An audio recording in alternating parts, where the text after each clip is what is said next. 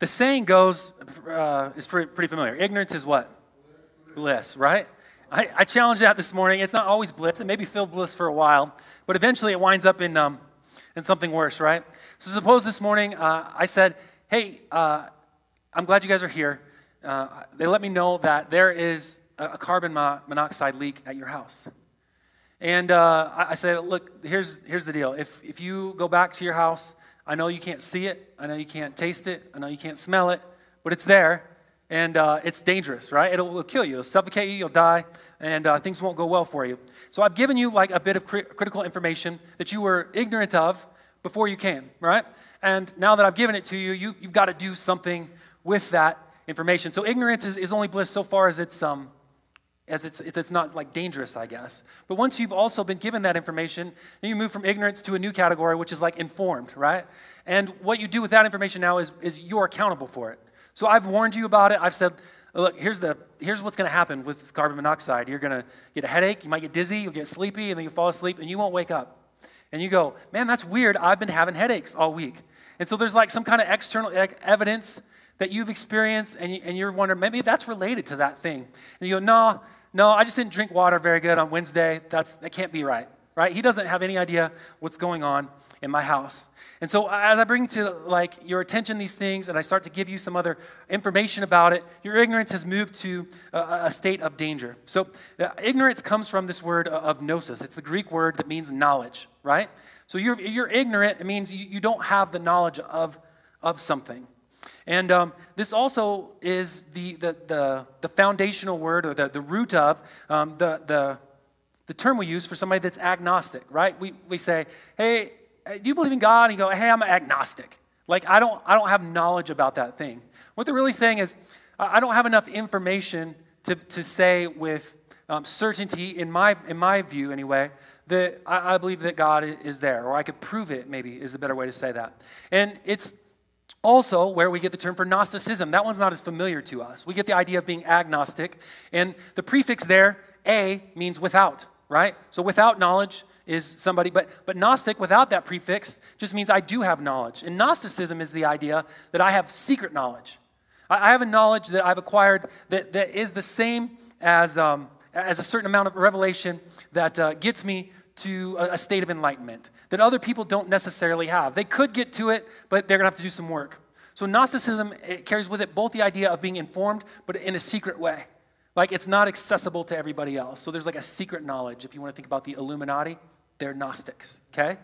That's, that's the idea, secret knowledge. Now you think, now that's, that's an ancient term and you would want to distance yourself, and especially distance yourself from where we've been at in Acts, where Paul's before this council, and he's been sort of stating his case, not from Scripture, but he, he's moved from the, the God of general creation and revelation to the idea that he has um, proven himself by sending uh, his son and, and him dying and being resurrected to life. And so he's been setting out sort of a, a set of proofs here, and we think, well, that is not as useful to me because he's, he's doing this for like these ancient philosophers. And I don't, I don't think of Zeus as something I have to worry about. And I don't uh, idol worship in the sense that I'm bowing down to some like created little statue.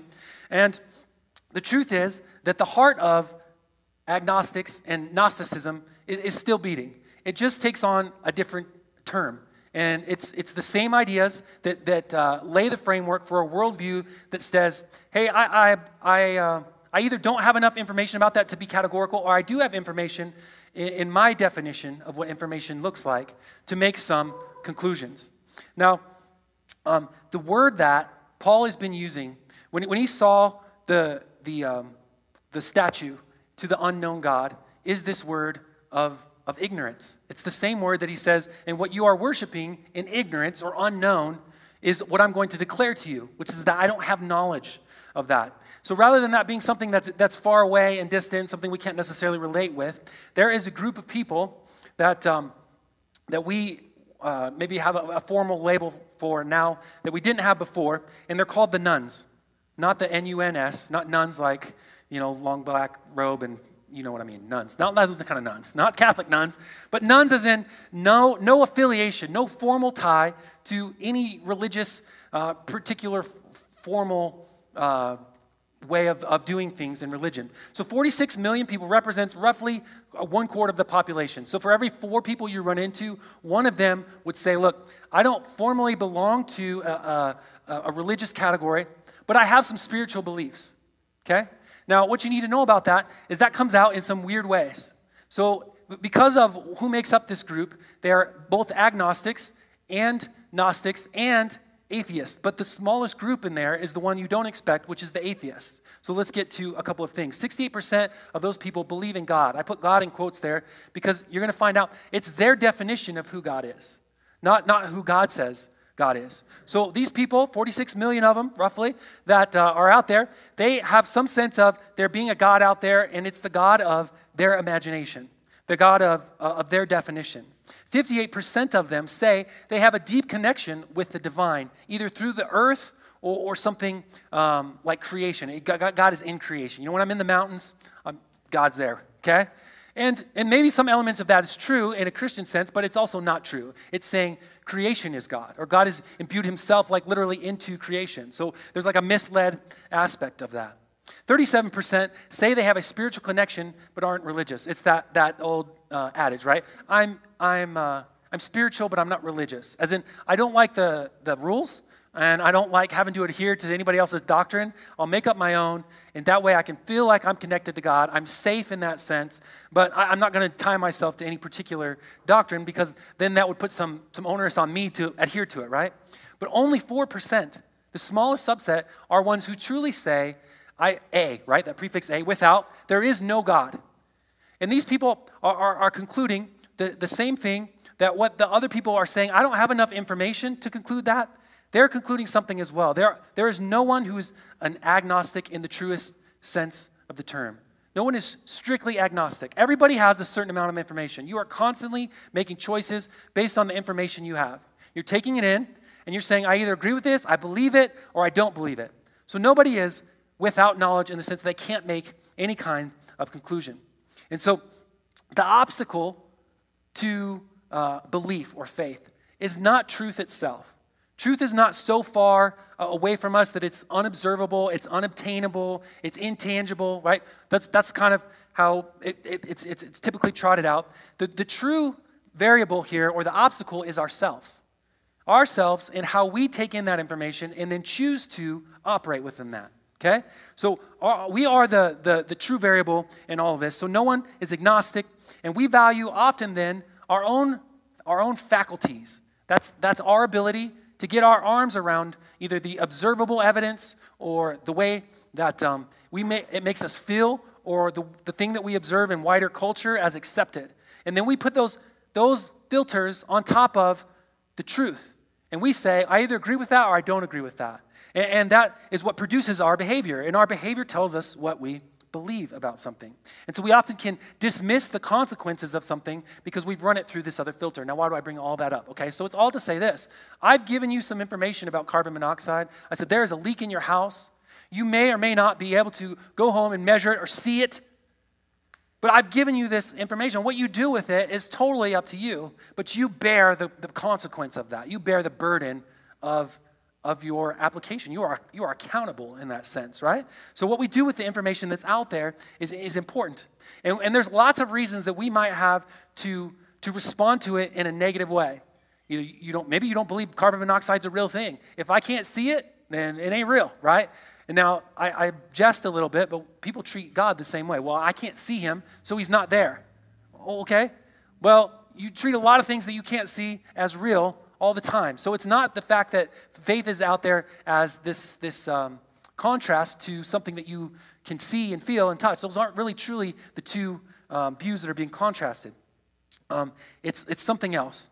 So 100% of people are agnostic and Gnostic.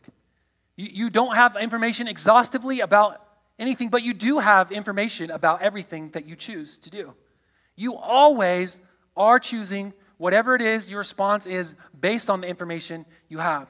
And so that is our message this morning ignorance and information. This is going to sum up what Paul's been doing through this whole argument uh, in Athens, before this court, what he's been walking these people through, he's been giving them information and calling for a response to that information based on what he says, both the information implies and what the consequences of that information are. And so they're going to process that and they have to respond. So it has to do with revelation and the command of revelation. So let me pray for us this morning for our time in the Word. And we'll continue. Father, pray for our um, hearts this morning and our minds and our eyes and our ears. You have um, revealed yourself in Scripture, and it's for the purpose of us knowing you. And you call for a response which is faith, repentance.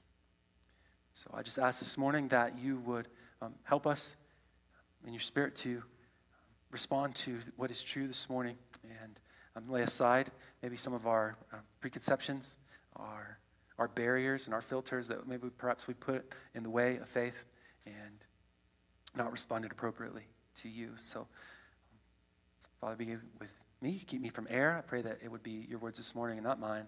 Speak whatever you have to say and uh, do what you will. We love you and ask this in Jesus' name.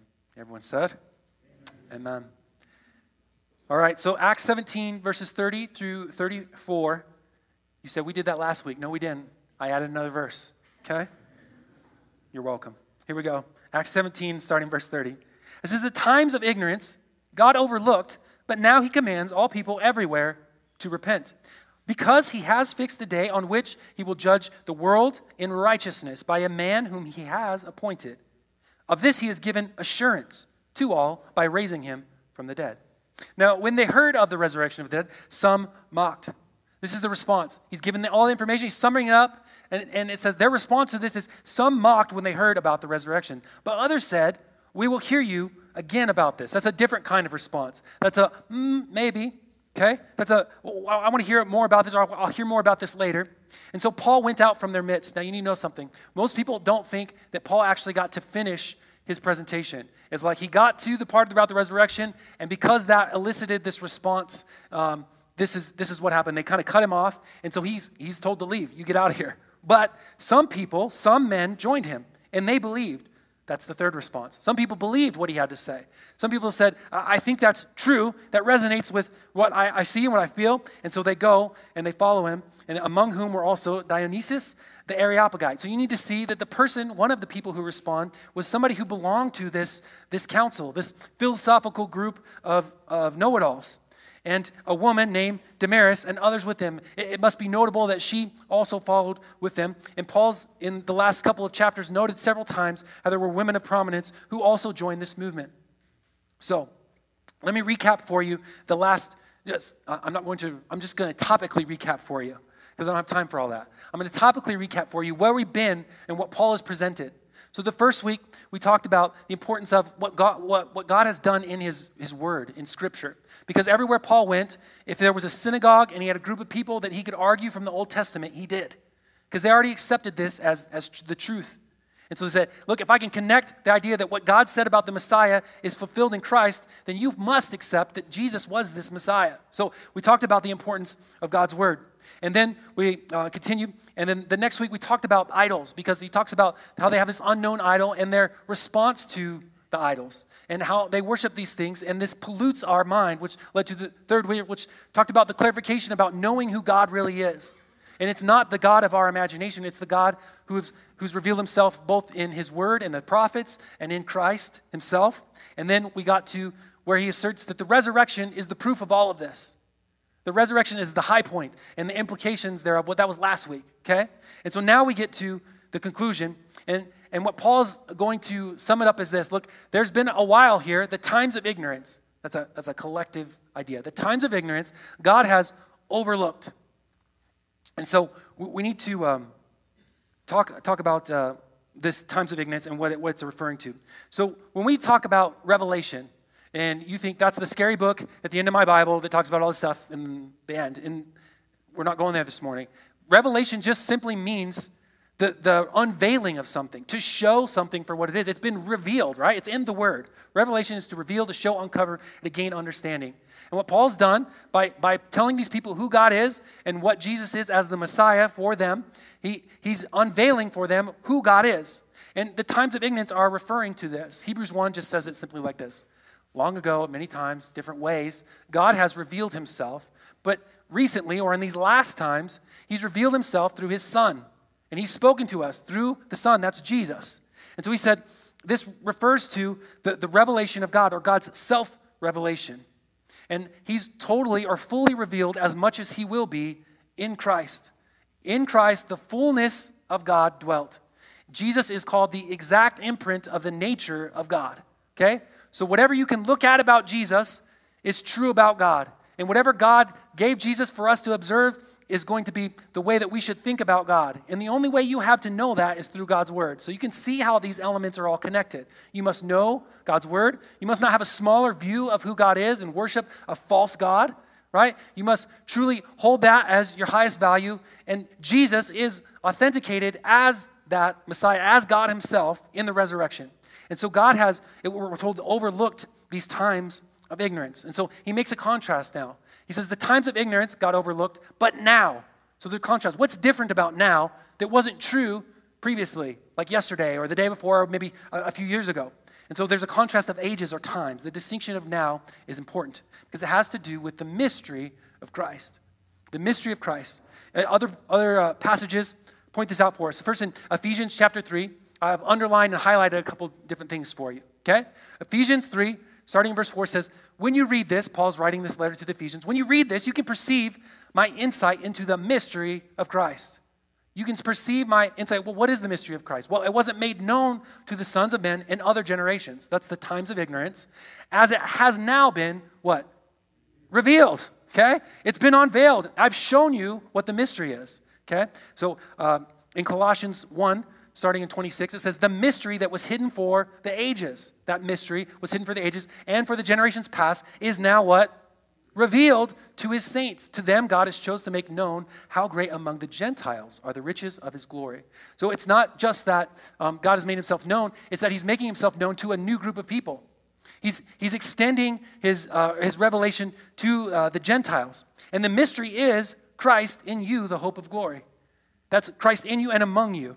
Now, the last one in Romans chapter 16. Now, to him who is able to strengthen you according to the gospel and the preaching of Jesus Christ, according to the revelation of the mystery that was kept secret for long ages, the times of ignorance. All right? He, he's now revealed it. It has now been disclosed. Revelation disclosed. And now, uh, through the prophetic writings, he's talking about how they, it was all foretold that Jesus fulfilled all those things, has now been made known to what? A new group of people, all the nations. So he's making this, this distinction between what used to be and what is now. What used to be was the times of ignorance when God had only revealed himself to the nation, the people that he had made a covenant with through Abraham and his offspring. And they were the stewards of the promise. But now, God has sent his son, and he was publicly displayed as the Messiah. He was publicly crucified. He was publicly resurrected. And before all men, he was shown as God's Son and the propitiation for sin. That's just a big fancy word. We'll get to it. So everything has been revealed. Now I want you to see the importance of this because you think, I don't have enough information, I'll go looking for it. If I said, there's a mystery, you go, I need to go investigate, right? I gotta explore it, I gotta figure it out, okay? This mystery is not solvable by men's efforts. Paul made that distinction before. He said, he compared men like groping around in the darkness, hoping to feel their way towards God. The, the, in, the, the, the, meaning of that word that they're groping about doesn't have a hopeful um, prospect. They're, they're groping about, hoping to, but they won't. Okay? And he says that's, that's what men were like.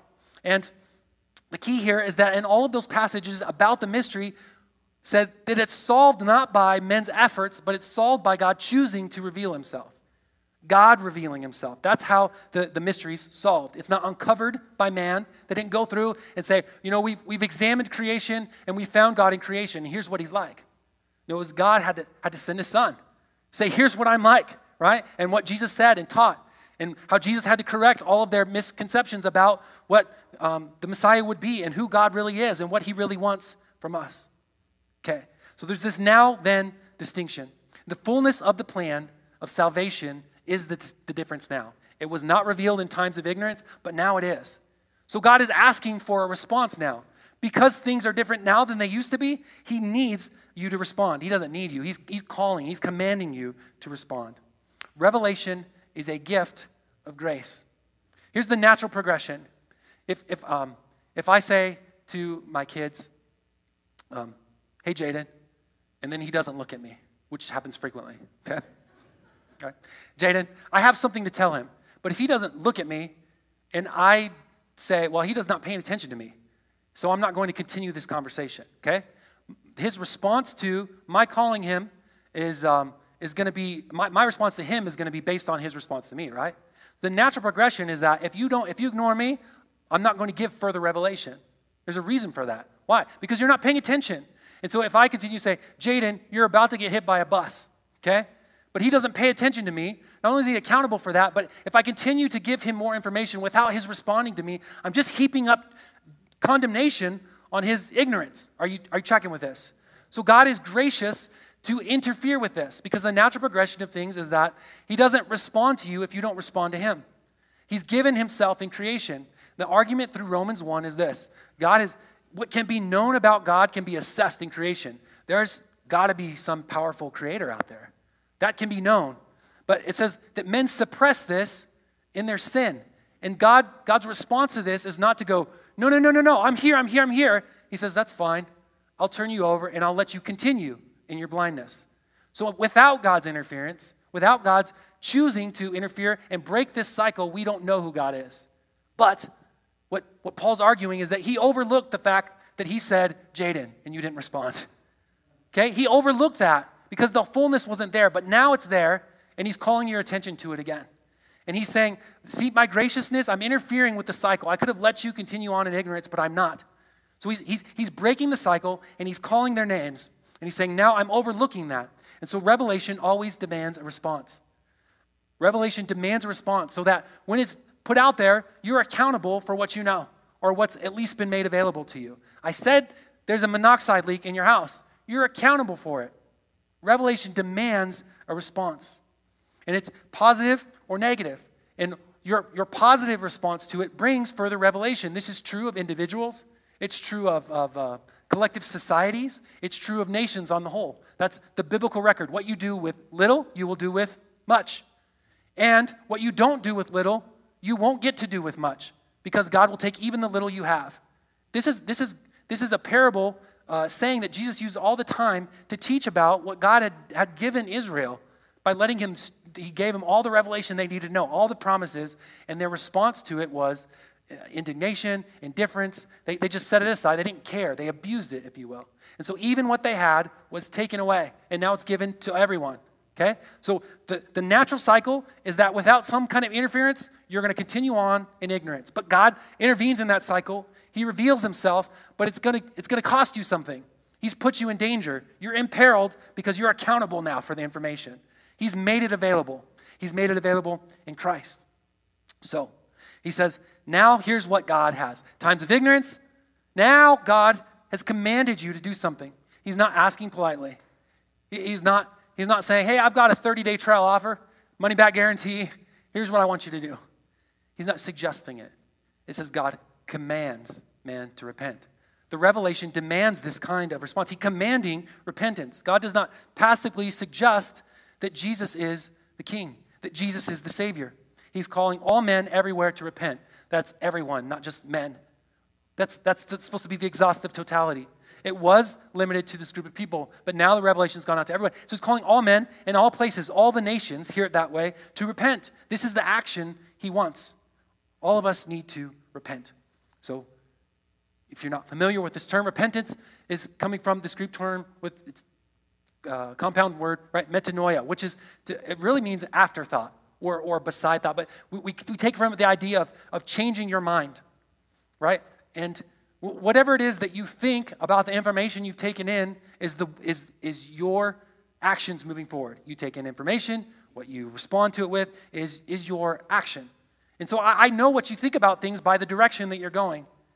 And what Paul's calling for is repentance. He says, the way that you're going is destined a certain way, and God's called you because of new information to change your thinking about that. think about it again, an afterthought. Think about it alongside of that and change the way that you're going. In 1 Thessalonians 1 9, uh, Paul is describing the response to this new information, and he says that they turned from idols to serve the living God. They were, that's exactly where Paul finds himself in Athens. Everybody's serving idols, and he's calling them to change their direction, what they're doing by serving these idols, and, and to serve the true and the living God. So repentance means both a change of mind, but then the change of direction that follows that change of mind. So this is what he's, he's, he's called them to do, um, to change their mind. I reiterated that, I guess. So, and, and he said, why? Why should you do this? Not just because things are, things are you're, you're not more, it's not just that you're more informed now. It is because that God has set a, a time. There's a fixed time where this is going to be called to account. So, you, you can operate in ignorance for a while. You can operate in informed um, rebellion for a while. But you're only going to last so long closed up in your house until you pass out and die, right? There's a fixed point where you're going to be called to account for the information that you've been given. And so that's what Paul has, pointed out for them. There's a righteous judgment because God has fixed a day on which he will judge the world.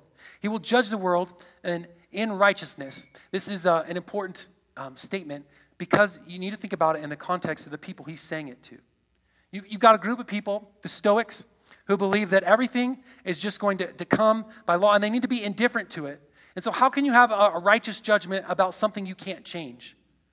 Right? If it's just going to happen regardless of what I do and I'm just supposed to endure it and get the most out of it, that's the Stoic philosophy.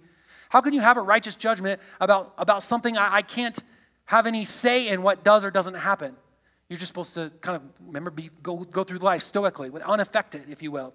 And then you got the other group of people who say, look, God, the gods are distant and removed.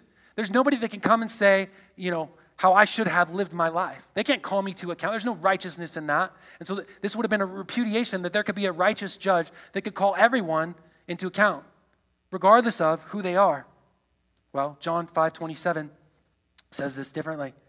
He has given him, that's Christ, the authority to execute judgment because he is the Son of Man. By, by virtue of who Jesus is, he gets to call us all to account because he is God, the Son. But he goes on to, to say, Don't marvel at this. And then he ties it again to a judgment. Do not marvel at this because an hour is coming when all who are in the tombs will hear his voice. Again, this is the fixed day that Paul's arguing about, about the resurrection, a fixed day when all who are in the tombs will hear his voice and um, they will come out and uh, those who have done good to the resurrection of life. That's an important idea. Those who have done good. Okay, well, so is this based on my behavior? Uh, and those who have done evil to the resurrection of judgment. So the, this brings up the question if there's a righteous judge coming and he's going to judge me based on my goodness or my badness or my evil, as, that, as John says. Okay, so what am I being judged on? Well, the conviction for your deeds. The, the, the thing that you will be held accountable for in, in this terminology is saying good or bad, but it's not your behavior. It is your words, it is your response to the truth. The conviction is for your own deeds, your, your, your beliefs in light of revelation.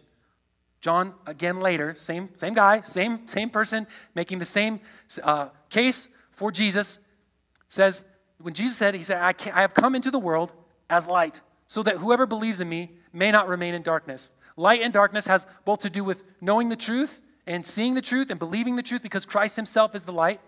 But it also has to do with being in fellowship and, and, and, to, um, and to be in goodness and not to be in evil and participating in sin. So if anyone hears my words and does not keep them, I do not judge him. I did not come to judge the world, but to save the world. Okay, he, did, he said, I'm not going, Jesus isn't the righteous judge because he, he has the, the title, it's not just that reason, though he is a righteous judge in the sense that he can always choose what is the right application of justice. That's true, but that's not actually the argument that John's going for. He says, The one who rejects me, the one who rejects me and does not receive my words has a judge. The word that I've spoken to him will judge him. How will you be judged? Did you do enough good things or, or did you do too many bad things? That's not the, the argument that John is saying. Jesus himself is saying, it's by my words. Did you believe what I said? Is your faith in who I've declared myself to be and what I'm saying about sin? That's the question. So your, your accountability is to the words that Jesus has spoken. For I have not spoken on my authority, but the Father who sent me himself has given uh, me a commandment what to say and what to speak. So the question is on the last day, Jesus is not going to say, How much have you done that was good? And then based on that, I'll decide whether or not we can be together. The question is, what did you respond to the truth of who Jesus is and what he taught and what he, and what, and what he, he did uh, for us in uh, the gospel? So in, in James, that's what we uh, read during uh, the, the music portion. Draw near to God, and he will draw near to you. Cleanse your hands, you sinners. And the cleansing of your hands is tied to having your heart purified. Why? Because what you think comes from here, and not the other way around. You can't think something into your heart, okay? Out of the heart comes desire. Out of the heart comes your, your behavior and activity. So the other way around. So out of you have your heart purified by God, you have your heart purified by the Spirit, and then you will have your mind sync, uh, I don't know, unified. How to say that, okay? So, because being double minded here is the person who is of two minds. They're undecided about the information, okay? I don't know if I uh, agree with everything that Jesus said about himself. I, I don't know if I totally agree that um, God is the creator, right? So you might have all these reservations, and you're categorized as somebody who's being double minded. You're agnostic, or at least you're claiming to be. It's not that the information isn't there, it's that you're skeptical of the information that's there. Okay? In that sense, you are, you're double minded. And you're called to come away from that. And by coming away from that, that's how you are, are, are cleansed. So being in between or being unresolved is the exact opposite of repenting. Okay? You're called to change your mind about the way that you're thinking and have it in alignment with what's true. That's, that's what repentance would look like. To change, to have your mind changed because your heart's been changed, and then to align with what's true. So when you're when you're double-minded about that, you, you can't repent, or you can't repent half-heartedly. Can I say it that way? There are no half-hearted, half-convinced converts. It's, it's a, it's a, it's a, they're, they're, they're paradoxical. You can't exist together. Now, don't, don't hear me say there's no, there's no place for doubt in the Christian faith. It is that you, you can't repent half heartedly. Okay? That's an important distinction. You can't be in between, you can't be lukewarm. Jesus says this in Revelation when he's writing to Laodicea. He says, uh, you, because you're not hot or cold, because you're, because you're not either for me or against me, like because you're somewhere in the middle, you're undecided about this thing, I'm going to spit you out of my mouth. That's a picture of rejection. Okay? You've got to be one or the other. You can't be double minded. You've been given the information, now make a decision.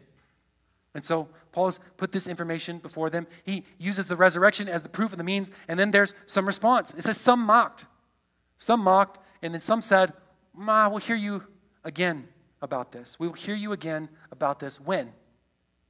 That's an important question because I think if you put a little, a little ellipsis there, the three dots, like later? When will you hear more about this?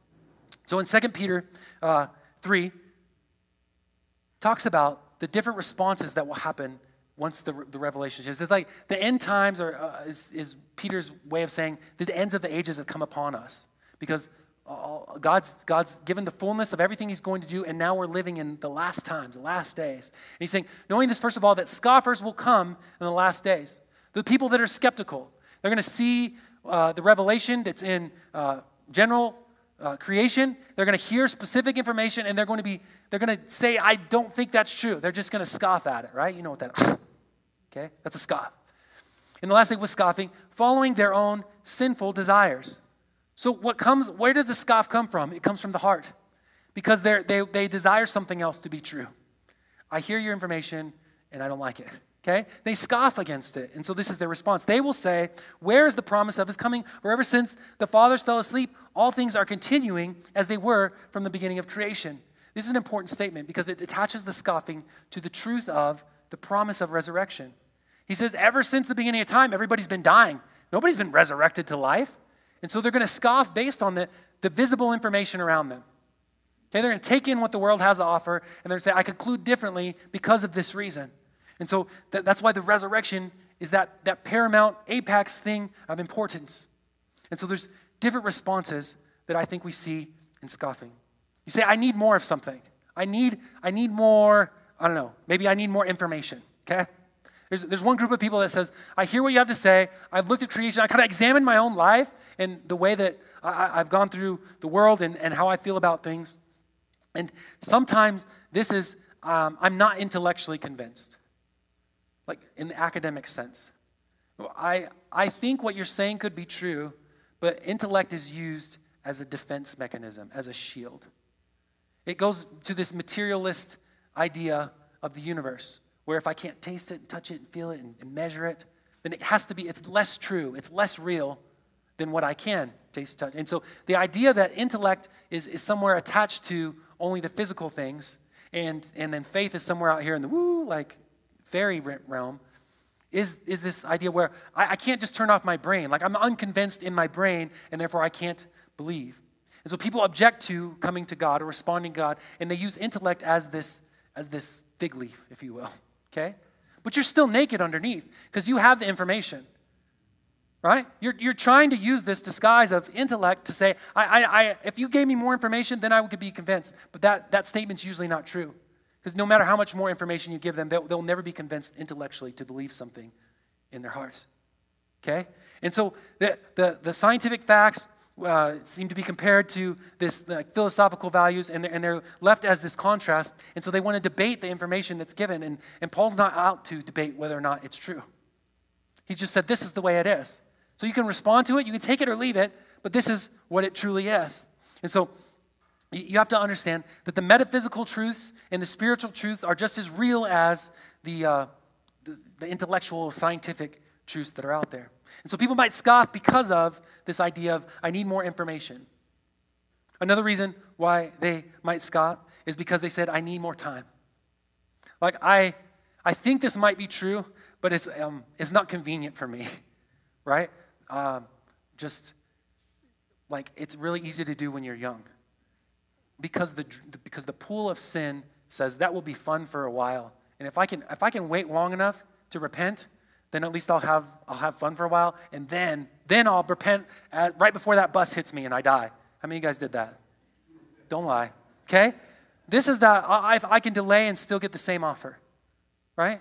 And and the idea that um, it presumes upon God in a lot of ways. First of all, you're not guaranteed the next breath, let alone tomorrow or 10 years down the road after you're done sowing your wild oats. Right? He said, I just, just give me some more time. I'll, I'll delay the fact that I need to make this decision. And this, I think, is probably the most dangerous of these. It's like intellect, I think, can be overcome when it's, when it's, um, when it's pointed out for what it is. But um, delaying um, allows us to sit in a dangerous place under accountability for too long. And what happens is we become the thing that actually, at one point, said, Man, that's true. If that's true, I'm in trouble. And there's conviction in that, right? There's conviction in that moment, but the longer you sit with it, the more comfortable you become with it, right? And so, what Hebrews argues is that there are, there are people that will sit amongst the people of God and they'll partake in what it is they call the heavenly blessings. They partake in what the Holy Spirit has given this community and us as a people. And they sit in that, and even though they're not actually convinced or convicted, they've never, they've never repented, they begin to assume the identity of everybody else around them, okay? And he says, it's impossible to restore those kinds of people to repentance. Let me say that again. It's impossible to restore them again to repentance. Why? Because you sat so long in the hot water, it started to become lukewarm. And then you didn't even notice you were in hot water anymore. Does that make sense? The conviction is gone. It's hard to reset that. It's not impossible, but it's hard in that sense, okay? It, it's hard for me to preach that into you. It's the most dangerous thing you can do is to sit in church your whole life but never respond to the conviction of the Holy Spirit. At best, you're resisting the work. At worst, you're quenching it so that it won't come. The other thing is, you, you just might convince yourself that you're part of us, but you're never really part of us. And then your response later on down the road is like, these people are all fake. You know, I've never experienced the thing they're talking about. Like, I think that's all, I'm out of here, right? And you leave. And in your mind, you say, I had the same thing they had, and it's not true. But you didn't have the same thing we had. You, ne- you were never in fully, and so you never experienced that way, and so you went out from us. And so John argues the reason why people go out from us is because they were never really of us. Okay? So there's the sense where you sit for it, you sit with it too long, you delay too long, and then you, you either become this thing where you, you sit in the church your whole life, but you never become a Christian, okay? Or you sit in the church your whole life and you become more skeptical and more jaded and more hard and you walk away. and you talk about it like it was never true, but you were never truly in. You tracking with those? Okay? So that's another scoffing reason. And then the last one is just fully, I just, like, I don't see how what you're saying is connected to anything that I can put my, my confidence in. I need proof. This is somebody who denies. Oh, let me give you one more scripture out of Hebrews because it says this Take care, brothers, lest there be in, in, in any of you an evil, unbelieving heart, which would lead you to fall away from the living God. Now, you, you, uh, it's, a, it's a contradiction to say you're a Christian, but you have an evil, unbelieving heart. If you have an evil, unbelieving heart, you're not a Christian. Okay? So, so hear that first of all. So don't let that be an evil, believing heart, but exhort one another every day as long as it's called today. So right now, what's today? It's today. So as long as it's called today, I, my, my job and your job is to exhort one another. Don't have an evil, unbelieving heart in you. Don't, don't do it. Why? Because if you hear his voice, then today you respond to it. That's, that's, the, that's the impetus. That's the, that's the drive. Say, is it today? And, and are you sitting in conviction? Then respond to it. Don't delay, okay? So that's the end of the delay. But now moving to those who just scoff in, in total rejection. I, I don't believe that's true. And, and maybe it's a combination of these things, right? It can be, it doesn't have to be exclusively, you know, delay. It doesn't have to be exclusively debate. It could be a, a culmination of those things that actually cause somebody to like, I don't have the proof, and so I deny your truth. Or I deny, I deny your truth because of my own personal truth. But Paul says that our faith does not rest on the wisdom of, of man, or at least the reasoning capabilities, our faculties, and what we can acquire, or when we think about the right time is. Our, our faith rests on the wisdom of God and the power of God in the gospel. We see that some people did respond. Some people do respond to this message. It says, and, and some believed. And then he, he lists these people who, who do believe. And some of them are intellectuals. Part of the part, she's an Areopagite, or he is, sorry, an Areopagite. That's somebody, a member of this council. So remember that, that intellectual objection? That, that surely doesn't apply to everyone. It's just sometimes used as an objection. Some people believed. And how did they do it? They showed it with their action. I know what you believe by what you do. And what you believe comes from what's in your heart. Okay? Your heart informs your mind and then your actions. And so the rest of that Peter passages says this for what they deliberately overlook. So when they make this objection, they're scoffing. They're scoffing. Hey, from the beginning of time, everyone's died, no one's been resurrected. I don't believe what you have to say. He says they're overlooking something. What are they overlooking? Well, the heavens existed long ago, and the earth was formed out of God's power, God's word. That's what Paul's argued. God is the creator God. He, he created everything and He created you. And He put all the nations where they're supposed to be. And He did that so that they would seek Him. And He's made this argument. And then He winds up in the fact that there's going to be a judgment, a righteous judgment. And by means of these, the world that was existed was deluged with water. That's talking about the flood and Noah. That God created this world, He looked at it, and then He, he judged it. And then out of that, many perished. And by the same word, the heavens and the earth that now exist are stored up again for another judgment by fire and kept until the day when destruction of the ungodly. That is, that's what Paul's arguing for. There's a fixed day. Here's now what are you going to do with it? And it's going to be ju- you're going to be judged in Christ. Do not overlook this fact. Beloved, the, the, the time, like the amount of time that God's been patient is for a purpose. For with the Lord, one day is a thousand years, and a thousand years is one day, but the Lord is not slow to fulfill his promise.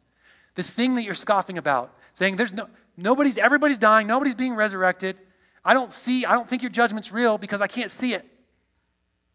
He says, he, He's being patient to do this because it's leading you somewhere.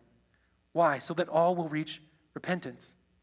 That's why God is being patient. He's, he's delaying for your benefit. It's, it's God's graciousness to you. We, we conclude God's, God's not there because he's waiting so long, or he's, he's distant. He's, he's indifferent to what it is that I'm doing. And so it comes down to what, what do I have assurance of? Some joined him, believed. And so it comes down to what, what is my final denial, or why, why would you finally deny? So, what assurances do we have in the gospel? The gospel is the, is the good news, it's not good advice. It's not, it's not a hopeful, we think this might be the case. It is the guarantee of something. So, the assurance is, is an important thing that we have to get our, our hands around. The gospel is the assurance of pardon because it's the response to what God has actually done. Okay? In Christ, it's a response to what God has actually done. Uh, it's a response to what's actually true. Salvation is the assurance of the thing that we hope for, which is pardon from God and to be with Him forever. So we have objections to this, like natural objections. My, well, how, how can I, how, why should I believe that? Like my sin or my past or what I observe in the world? Like, how do I overcome that? And this God who is not immediately calling to account our sin, because if he did, we wouldn't get our next breath, right? Because he's not doing that, he's wanting to get us to the place where we recognize his graciousness, and that leads us to repentance. So Paul has said, look, there wasn't a full picture before. Before, in previous times and ages past, it was not known, but now it is known, so that by Jesus' words, his teachings, by who he actually was, by his public crucifixion, by his resurrection, by his ascension, he's calling us to account. So rather than there being an inaccessible God who's indifferent to our plight, who's not involved, we have the exact opposite. We have a God who came, who overcame our ignorance, who revealed himself both in the scriptures and in the Son, and then went while at the right time to the cross to, to pay for our sins so that we would have an assurance of something that we were indifferent to in the beginning. The evidence of this is you're invited to scrutinize it and then to believe it. Other religions, other beliefs, other philosophies deal with Gnostic truths. They're secret truths, which you can attain if you work hard enough or you try hard enough or you, you put in enough sacrifice. And eventually you attain to enlightenment. Eventually you get to the secret, you know, platform of whatever it is that they believe. And Christianity is the exact opposite of that. It is, it is Christ revealing um, God to everyone equally, giving you privileged access that you don't have otherwise, so that everyone is, is invited to the same thing. We're all invited to the, the same response. What do you make of the claim of Jesus? Is, is the heart of this question. This is Fundamentally, what, what will you do with the information about Christ? Which is the question that um, C.S. Lewis poses in, in Mere Christianity, okay? He said, Jesus didn't leave room for you to say, he's a good teacher. He's not just a nice guy that we should, uh, we should try to aspire to be like. He wasn't just a good dude, okay? He doesn't leave room for that. If, if, if what Jesus was or what he said he was is not true, then his claims are dangerous. They're evil. Because he said, I am the Son of God, I am the payment for sin. Like, if, if Jesus is not who he said he was, then th- he says there's three, you can say he's, a, he's Lord, you can conclude rightly, he's a liar, he just came and lied the whole time, in which case he shouldn't be trusted at all, or he was crazy, he was deluded in himself, and you shouldn't trust him either, right? So, Lord, liar, lunatic, what will you do with the information about who God is? You could scoff for a number of reasons, or you could believe. And you're, you're called to believe, and the proof of your belief is your repentance. The proof of what you do is by how you act afterward. So, what will you do with these claims? Let us draw near to God with a true heart, full assurance of faith, with our hearts sprinkled clean, and our bodies washed with the pure water. The full assurance of faith is how we're, we're told to, to trust in what God has done because He's publicly displayed everything for us. He invites us in. So, I implore you today, whatever your objection is or what you may or may not have had previously, if you're not a believer, don't, don't sit here for another day and heap condemnation on yourself. Or whatever it is that God's called you to account for. If He's revealing sin in your heart, then you respond to that and repent.